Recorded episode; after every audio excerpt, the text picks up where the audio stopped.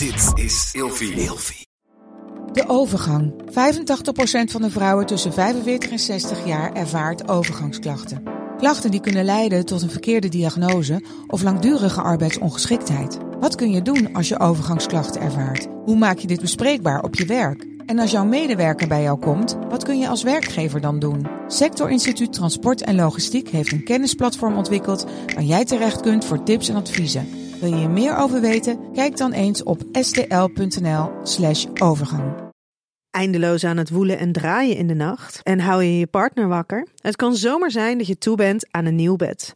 Gelukkig geeft Emma Sleep je nu 10% extra korting met de code RELATIEVRAGEN in hoofdletters. Op bijvoorbeeld de Emma Super Slaapbundel, waar je het bed gratis bij krijgt. Dus ga snel naar emmasleep.nl en bestel jouw bed. Hoi, ik ben Jurre Gluk en je zou me kunnen kennen van Je zal het me hebben, maar ook spuiten en slikken.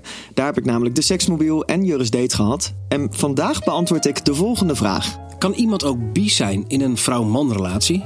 Ja, ja, je kan in een man-vrouw relatie zitten en alsnog bi zijn. Maar op dat moment hebben gekozen voor iemand die zich een man of vrouw voelt.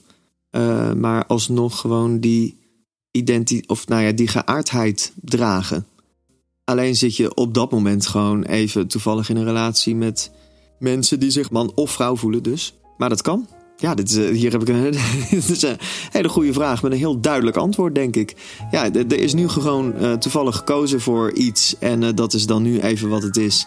En het kan ook maar weer zo veranderen.